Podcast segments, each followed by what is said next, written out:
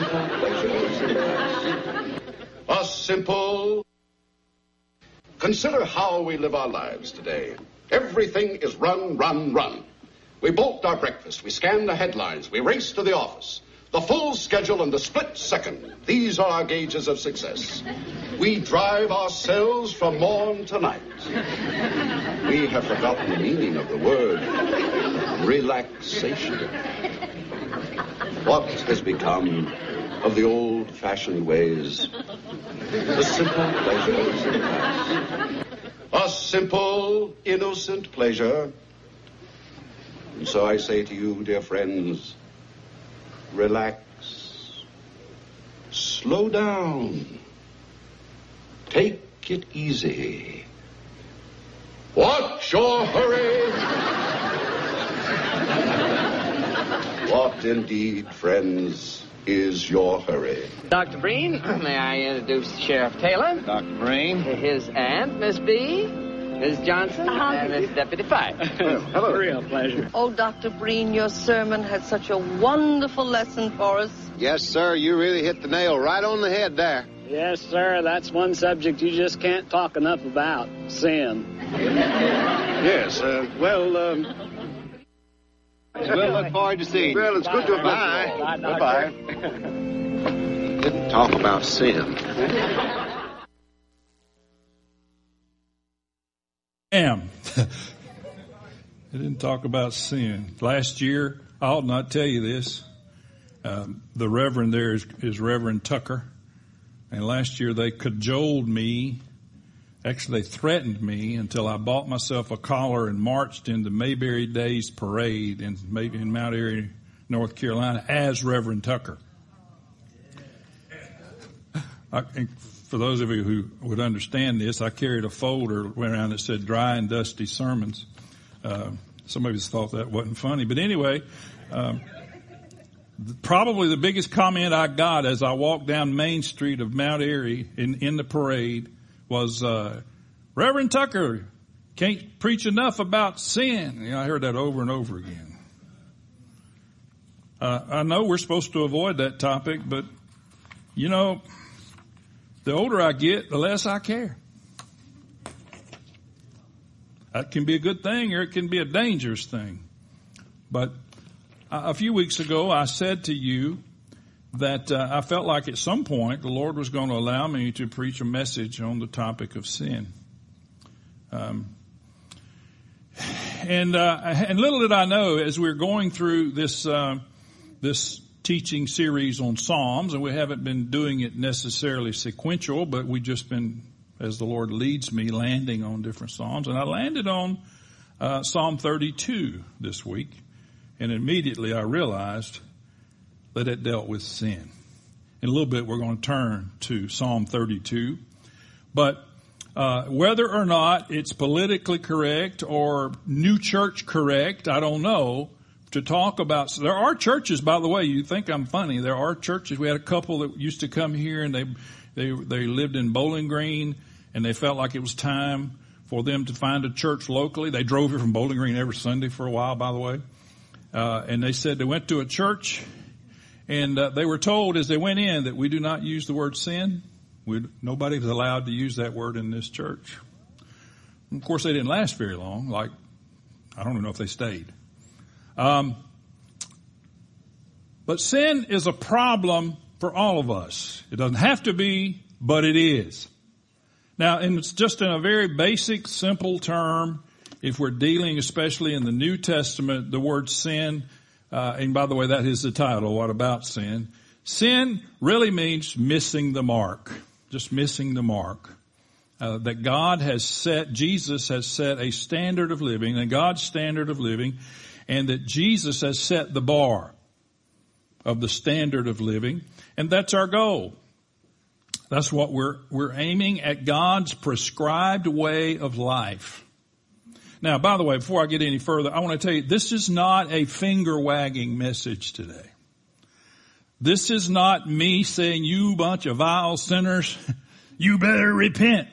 Now all of that's true. I mean, not necessarily that you're a vile sinner, but you are a sinner as James already told us. But that's not the, the intent, and I'll get to the intent, but don't think of this as, oh boy, he's getting on us today. I'm not getting on you today. My prayer is I'm liberating you today, and me too.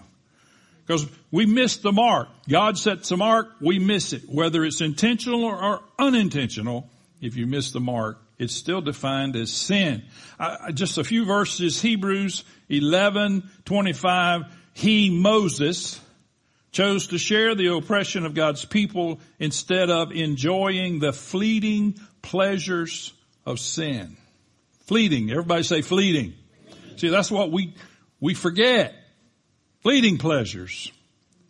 Moses chose to, to uh, enjoy oppression.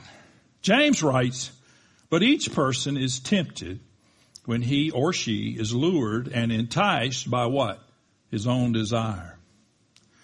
Then desire, when it has conceived, gives birth to sin. And sin, when it, when it is fully grown, brings forth death. Ephesians 2 says we were dead in our trespasses and sins. And the reason we were dead in our trespasses and sins is that because of sin. And it's not even primarily the sins that we might have committed, but it's the sin of Adam and Eve, but Adam is, is, is one really responsible. Uh, as a matter of fact, when, uh, Cain was, was uh, angry at God for not accepting his sacrifice and he was contemplating murdering his brother. God spoke to Cain and he told him this. He said, sin is crouching at the door. Its desire is for you, but you must rule over it. How many times, you don't have to answer this, but how many times do you feel like that sin is crouching at your door waiting for you to either do something wrong, say something out of place, just waiting for that opportunity. And that, that's because Paul teaches us in Romans that sin, everybody just say sin. sin. Let's just get that out of the way. Sin came into the world through one man. Through one man. Now you say, well, Eve's the one that took the fruit. Bible says Eve was deceived. Adam made a conscious choice. And God holds Adam responsible. Matter of fact, I've told you this before. God never told Eve to not eat of the tree of knowledge of good and evil. He told Adam. She wasn't even created yet. It was Adam's responsibility to tell her. That's another topic for another day. Uh, but sin came into the world through one man. And if you read on in Romans 5, you'll read what we know already is that, that sin was dealt with by one man. Capital M, the Lord Jesus. So what I want to do today is for us primarily to understand the wrecking ball of sin. I don't want to wag my finger and who's sinning and who's not. I don't want to do that today. All have sinned, Romans 3.23, all have sinned and come short of the glory of God. I want us to understand the wrecking ball nature of sin. That it's destructive to us. It's destructive to our life. It's destructive to our health. I want to tell you that the human body was never created by God Almighty to carry the weight and the destruction of sin. So, what I want us to do then is to avoid succumbing to the enticement of sin, going back to James. Through God's grace and through choices to, to avoid that. And to do that, we determine to follow God's pre- prescribed way or path of life. We, we determine to follow that direction, that way of life that God prescribes for us in His Word. We have, we have a very concise, clear, uh, uh, uh, indication of God's way. And by the way, the more you read the scripture, the more you take in the scripture, the, the more you can hear the voice of God because you know what it sounds, you know what he sounds like, you know what he's going to say and how he's going to say it. So we determined to do that. And then by the way, don't miss this. We remember that forgiveness for sin is not a one-time event.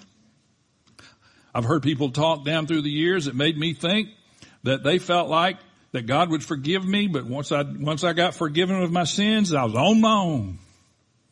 And he was ready to crack a, head, a hammer over my head if I messed up. Forgiveness for sin is not a one-time event, but let me just hasten to add, it's also, we're not talking about issuing a license. You can, when you talk about grace and you talk about God's mercy and you talk about forgiveness of sin, you can, as James alluded to earlier, James Owen, not the book of James, uh, you can get into a mindset that, uh, that I've gotten my fire insurance to keep me out of hell. Now I can live any way I want to. I'll be honest with you. When I meet someone who thinks like that, I really question. I can't see their heart, so I can't judge their heart, but I really wonder if they really had an experience with Jesus Christ. If immediately they're, they're wanting a license to live the way they wanted to. License, if we, if we adopt a license to sin, we will face consequences.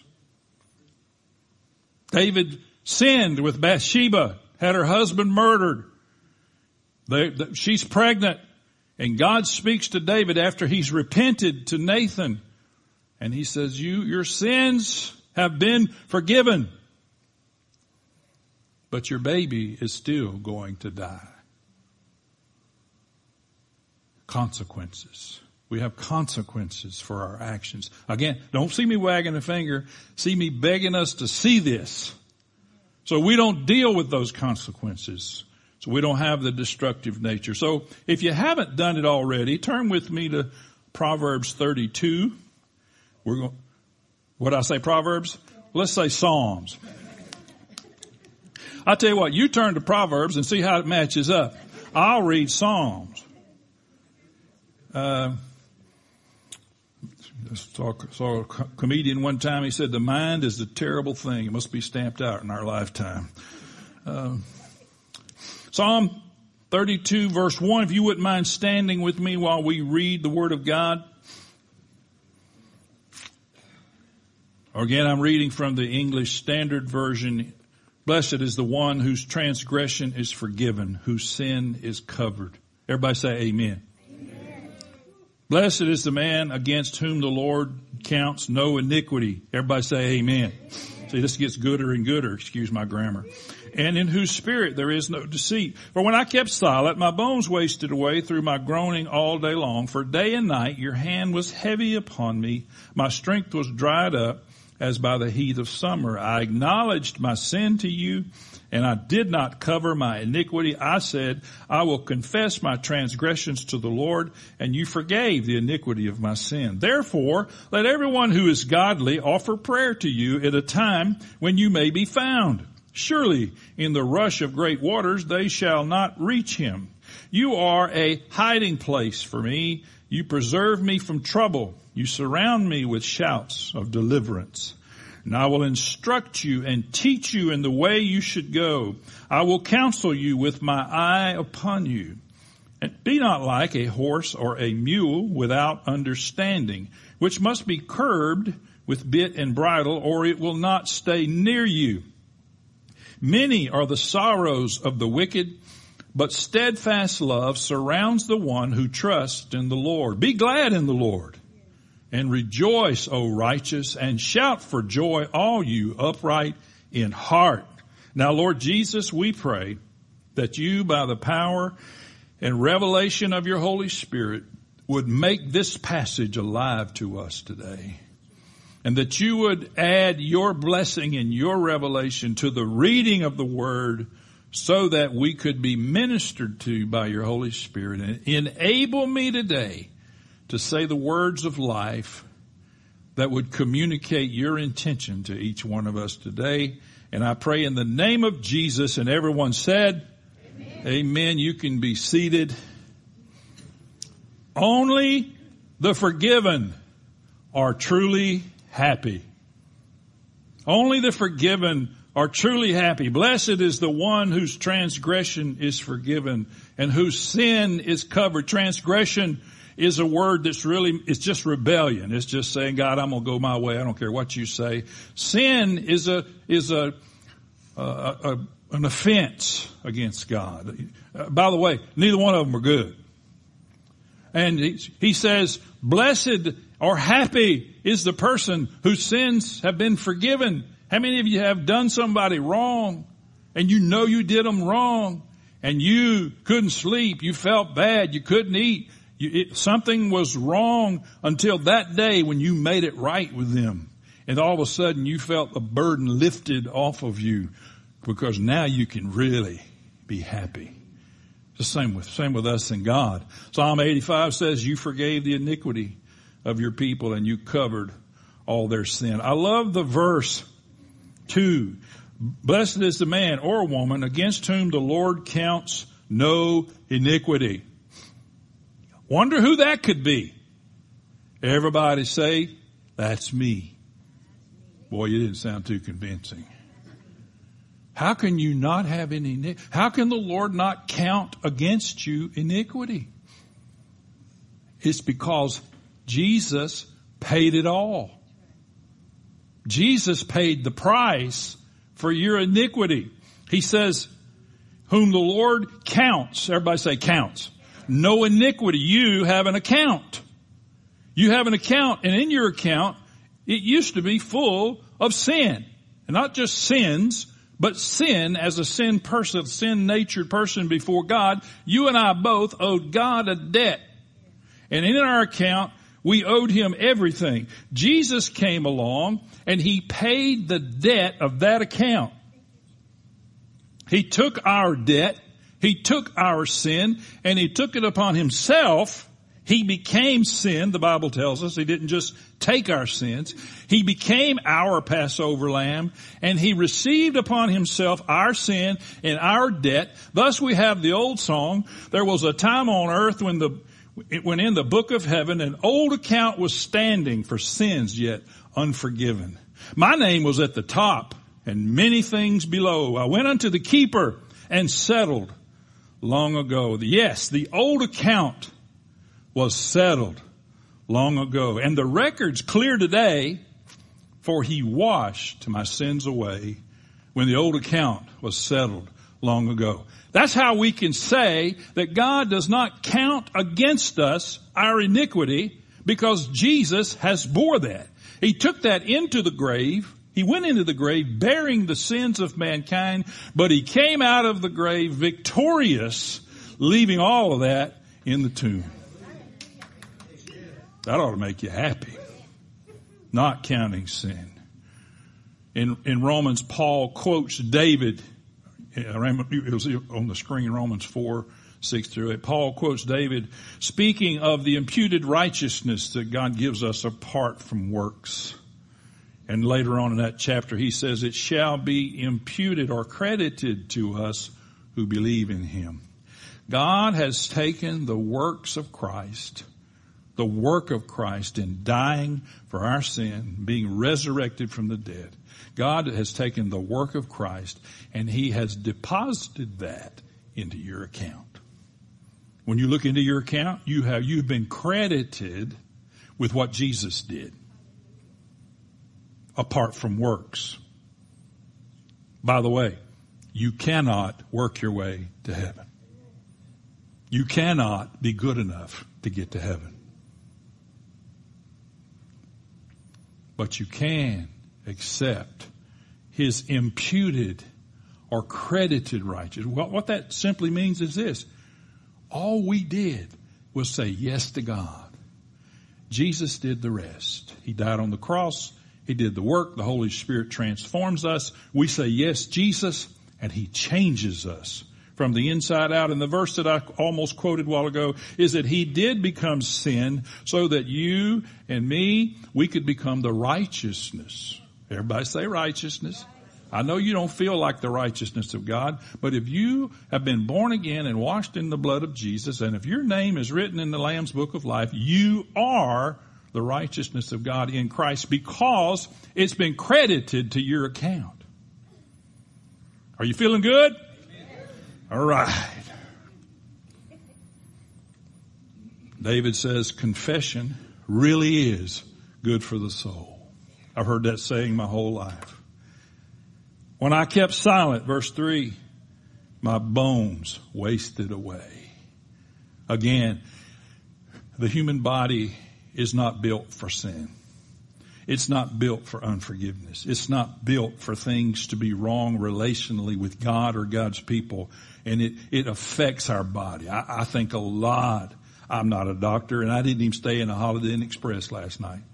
But I think a lot of our illnesses that we deal with today are due to resentment and unforgiveness and angst towards one another. And our human body was not built to carry that. Well, anyway, you can say amen. Anyway, what he says when he says, when I did not, he said, what, is, uh, what did he say? He said, when I kept silent, what he means there is, is when I did not confess my sins. When I kept silent. When I did not confess my sins. Let me tell you something. We do not compel God to show mercy. I know we think, well, oh God, show me some mercy. Oh God, be merciful. We do not compel Him to show mercy. You know why? Because He is already merciful. I mean, it's like, it's like telling a baby to cry. That's what they do. You, and when you tell God to show mercy, that's who He is. It's not even what he does. It's who he is. God is a merciful God. So we confess our sins because we believe he's merciful. We confess our sins because we know that in him we will find mercy. We will find him extending his mercy to us. David said an interesting thing. He said, my bones were wasting away, my groaning all day long. For night and day your hand, or day and night, your hand was heavy upon me. My strength was dried up as the heat of, my vitality, my vitality was gone. Why? Because I kept silent. Because I did not come to God and confess my sins. Which brings us back to verse two. He said, in whose spirit there is no deceit we are deceiving ourselves when we think we can live with the destruction and the weight of sin in our life. God is looking for people who have an open heart and an open mind to live with Him and walk with Him. And, and, and uh, He said, Your conviction was on me in such a way that I felt your heavy hand. Don't raise your hand, but how many of us have felt that heavy hand? I know I have. David said, I acknowledged and then I confessed. I acknowledged my sin to you. I did not cover my iniquity. By the way, do, do you know God can see what you're doing? Some people act like they don't think that. He, he knows what you're doing. I'm, I'm going to fool God. You cannot fool God. You can fool me. And you can fool some of these people sitting in here. Some of them you can't, by the way, and you don't know which ones. But you cannot fool God. And so you might as well be open and honest in your relationship with Him. And you might as well say, I messed up. And if you, if you've never memorized verses before in your life, I'm going to give you two that you should memorize. First John 1 9. If we Everybody say confess. Confess our sins. He is faithful and just to forgive us our sins and to cleanse us from all unrighteousness. He goes on to say, if we say that we have not sinned, we make him, God, a liar, and his word is not in us. That's not, that's not intended to make you feel bad. It's intended to go back to one of the points I made earlier, and that is forgiveness is not a one-time event. It's a lifetime event. How many of you think that you're going to get saved and you're never going to mess up again? Nobody. Nobody. We all know better. Some of us messed up this morning. It wasn't me. I'm talking about y'all. Confess our sins. He's faithful. He's just. And there's no limit to that. Well, God, you've, you've forgiven me 89 times. I, I don't know if you got enough forgiveness left for me. Let me tell you something. He can forgive you 890 times, 8,900 and go on exponentially because He's a God of mercy.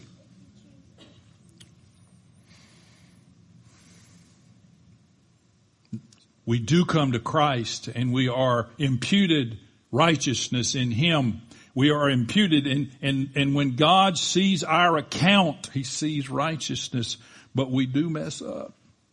And one of the things that concerns me today is Christian people who are willing to adopt a godless lifestyle. Now I'm not talking about any of you. I'm talking about other people out there somewhere. People on Facebook. Oh, y'all are on Facebook. Never mind. I need to leave that alone. Is, is when we as Christians make excuses for what we have approved of or we've chosen to live as born again, blood bought, blood washed Christians.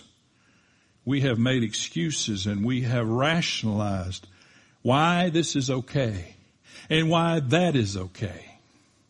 And I'm not mad. I'm not wagging the finger. I'm simply saying I don't care if you, if you choose to live and to walk in a way that is outside the bounds of God's prescribed ways, you will pay a price. There will be destruction. Lord help me.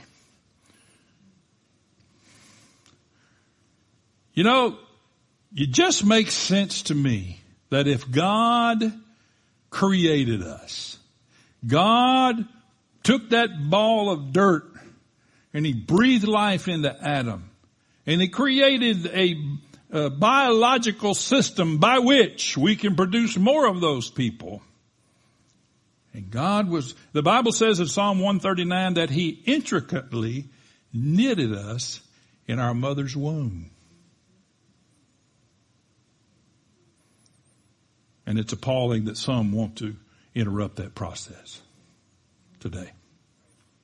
Take that and remove the, the project that God is working on. But God would take that time to make us, to birth us, and to put us into the earth. Who in the world or who not in the world would know better what makes us tick if not the one who made us? The one who created us. He knows all about. So if God says, don't do that, and we say, yeah, but I want to, remember, desire, sin, don't do, don't go there. Yeah, but I want to go there. God's going to forgive me. God's merciful. You know, I'd rather ask for forgiveness than permission.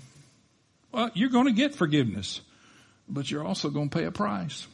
You're also going to see some measure of destruction in your life. You're going to see some measure of unhappiness. You're going to see some measure of discontentment if you choose. And I'm not just talking about being legalistic and how you wear your hair and what clothes you wear. I mean, everybody ought to wear blue shoes. But other than that, I think the, I, th- I think the Bible is very clear. That was a joke, by the way. Um, David says, let the godly pray. I wonder who that could be. Well, I hope it's us. Let the godly pray. He says, therefore let everyone who's godly offer prayer to you at a time when you may be found. Is, is, is God going somewhere? J- James Owen has already told us today that God's near. God's presence is always there. God's presence is always there. So what does it mean to seek him and to pray to him while he may be found. God says that again later on. I think Ezekiel, seek me while I may be found. What does that mean? What it means is that perpetual sin will eventually push us away from the Spirit of God. Not away from His presence, but away from His voice. Away from hearing. Sin separates us from God. Not in the sense of salvation. I'm not talking about where you go into heaven or not. I'm talking about in our daily life. Sin will, will separate us from our fellowship with God and our walk with God until we do what? 1 John 1 9, confess our sins and he's faithful and just to forgive us our sins. And we have renewed that relationship to such a degree that now we can hear what he says. Isaiah writes a couple of interesting things. He said, behold, the Lord's hand is not shortened that it cannot save. And watch this part. Or his ear dull that it cannot hear. So God does not need Beltone. By the way, that's hearing aids. God is not hard of hearing. God has not forgotten how to hear. God has not stopped hearing. His ear is not dull that it cannot hear, but your iniquities have made a separation between you and your God and your sins have hidden his face from you so that he does not hear. What is he talking about? Your sins have caused his face to be hidden from you. Again, God didn't say, I'm done with you. I'm going to the other side of the universe and talk to somebody else. He's still there. But when we choose, everybody say choose, sin doesn't come up on us by accident. When we choose to violate God's prescribed ways of our lives, we have, we have put a cloud, so to speak, between us and God's so that we have done such a thing that his face is now hidden, not that he's checked out, but that we've, well, I think, anyway, I think I have a quote here. Oh, I do. Albert Barnes. I don't have it on the screen, but listen, the metaphor that he's using is not taken from a man who turns away his face from one because he does not choose to attend to what is said. He's just what he said. He don't, he's not turning away because he doesn't want to hear it, but from something which comes between two persons. Oh, he uses it like a dense cloud which hides one from the other. Godly people Pray to God. Seek to God while he may be, it's not that he's going somewhere, but we want to maintain that connection so there's no cloud that comes between us. I don't want that and I know you don't want that. Because sin dulls our senses. Sin dulls our senses. The longer we engage in sinful behavior, the longer we engage in what God calls sin, the more our senses begin uh, uh, are dulled. The more our senses, it's harder to hear. It's just harder to hear. What is the prayer? I think the prayer is in verse seven. You are my hiding place. The godly pray this, you are my hiding, place. you are where I run into. You are my place of safety you know, we've gone through a, ser- a time when we were praying Psalm 91 for 91 days. The first verse says, He who dwells in the shelter of the Most High will abide in the shadow of the Almighty. Safety. David goes on to say, You are my hiding place and my shield. I hope in your word. I hope in your word. You'd think he would say, I hope in you. One place God says, a psalm says that he has exalted his word above his name. Why is that important? Because if you can't trust what God says, you can't trust God. And David is saying, he says, you're my hiding place and my shield. I hope in your word. In other words, I hope in your promises. I hope in what you said. If I can't hope in what you said, I have no hope. But that's not what he said. He said, I, I have hope. I have that place that you are my hiding place. He said, you preserve me from trouble. You said, well, wait a minute, I have trouble. Well, he's not talking about being totally from trouble, not totally from it, but from being consumed by trouble. As a matter of fact, I'm not turning, but Romans 8 teaches us that we are more, everybody say more. We're more than conquerors No matter what we face. And he goes on to say that what's going to separate us from God? Uh, neither death, nor life, nor angels, nor rulers, nor things present or things to come, neither height nor depth or anything else in creation will be able to separate us from the love of God in Christ Jesus our Lord. We may face some of those things, but they're not going to separate us from God. We're more than conquerors. Jesus said, in this world, you will have tribulation. What a promise.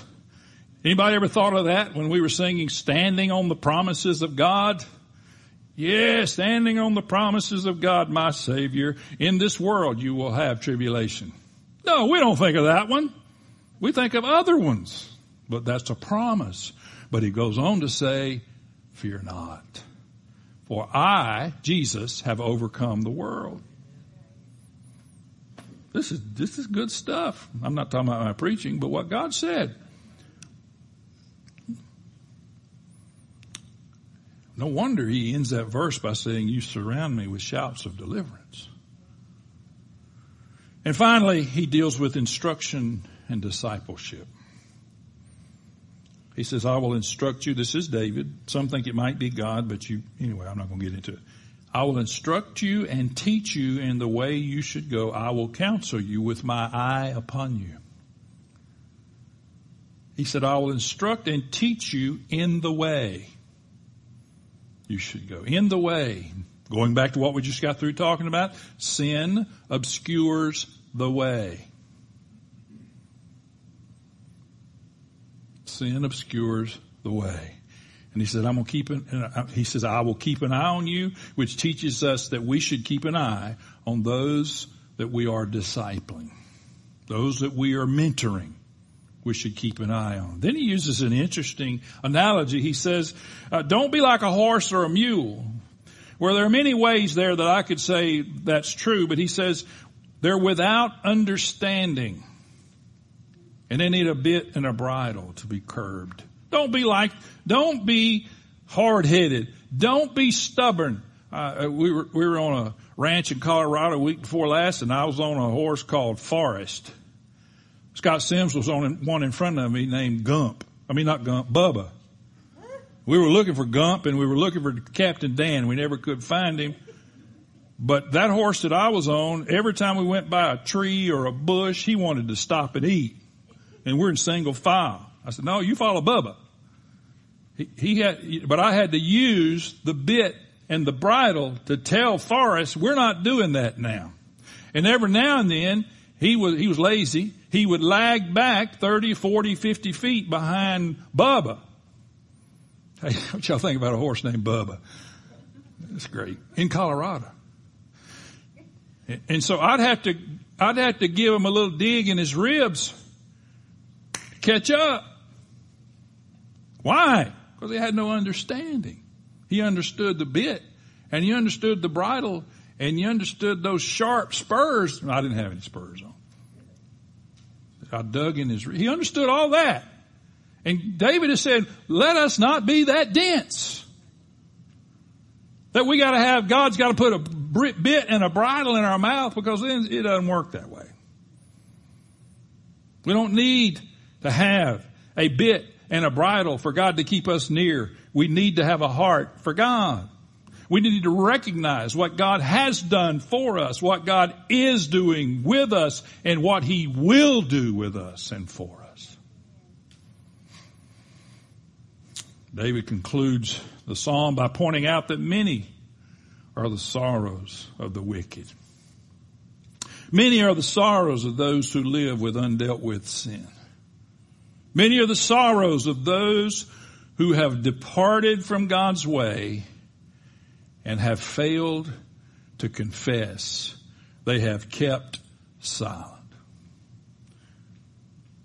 But he says, many are the sorrows of the wicked, but I like that. That's the anesthesia before the surgery. But steadfast love surrounds the one who trusts in the Lord. Trust in the Lord. When you repent of something or a way of life that you've done or even something that you haven't done, when you repent of that, that something, whatever it may be, you are indicating that you trust God enough to come to Him and not be silent. Now, in the old days, when we had kings that were, were not so nice, you go before a king, you're liable to lose your head. You're liable to lose your life. But when we go before our king, who's benevolent and merciful and loving and caring and patient and long suffering, aren't you glad Jesus is long suffering? Boy, you should have said amen louder than that. We come to Him because we trust. What do we trust? We trust His character. We trust His nature. Because we know what kind of God He is from this book. Steadfast love. And so it's no wonder that David finishes the psalm by saying, be glad in the Lord and rejoice O righteous. Now we've already determined that you're righteous. Don't be so quiet on me now. We've determined that you're righteous not by anything that you have done, but by everything Jesus has done. I just thought of a verse and I hope you ain't got anything in the oven. Uh, if you do, invite me over. Um, say what they said. What should we call you? I said, in time to eat. Um, he says, he wrote Titus, he said, he saved us, Jesus saved us, not because of works done by, done by us in righteousness, but according to his own mercy by the washing of regeneration and the renewal of the Holy Spirit, not by works, but by his mercy. Be glad in the Lord. Rejoice, O righteous one and shout for joy, all you upright in heart. Shout for joy. Hey, let's get the worship team back up here. Come on. I didn't, th- this is a surprise to them. I didn't warn them. But I, I think we need to at least sing something to, to, rejoice in God. And, you know, this may be a time if you are, if you're in, in the midst of something, lifestyle, bad choices, and you need to say to God, I confess, I'm not going to keep silent anymore. My bones are already hurting enough. I'm going to let this go and trust you and trust your character. This be a great time. Maybe there's somebody in this room or under the sound of my voice sitting at home who's never begun their journey with Jesus Christ, the merciful God. What a time. What a great day. What a great psalm to bring us to that place where we understand the work He did for us and what He wants to do in our lives. Use this time. You want to come to the altar? What used to be steps, but anyway, you want to come to the altar and kneel and pray, that's fine. You want someone to pray with you, we can get that. But most of all, I want us to join the worship team and, and be glad in the Lord and rejoice O righteous ones, and shout for joy, all you upright of heart. Let's let our voices communicate to God that, that since we're blessed because we're forgiven and we're blessed because our sins are covered and there's no iniquity counted against us, let's rejoice in that today. Amen? Amen. So let's stand and join with our worship team this morning. I've got the joy, joy, joy, joy down in my heart.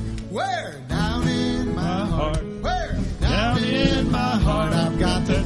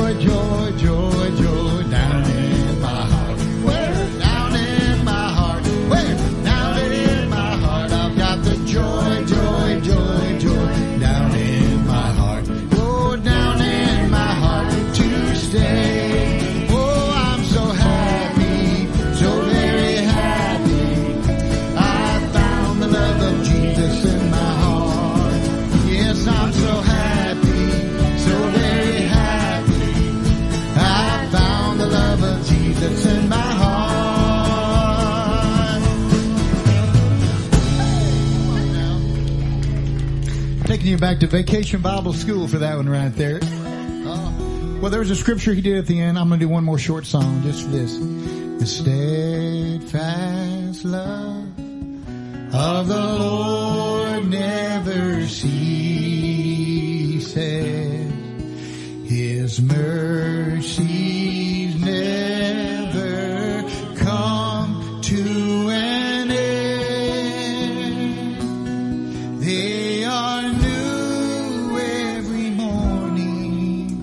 They are new every morning.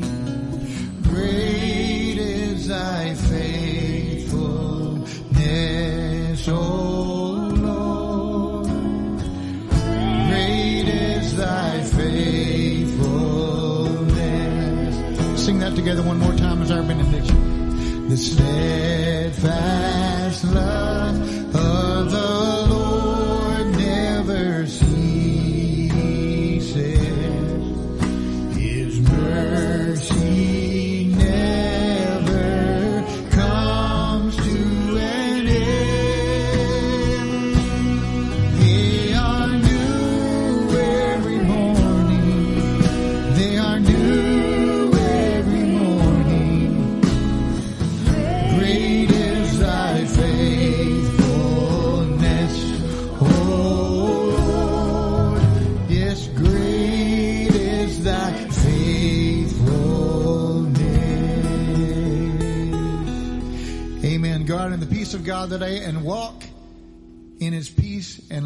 says, quoting Barney, go out and act like somebody. Amen. Sure is, isn't it?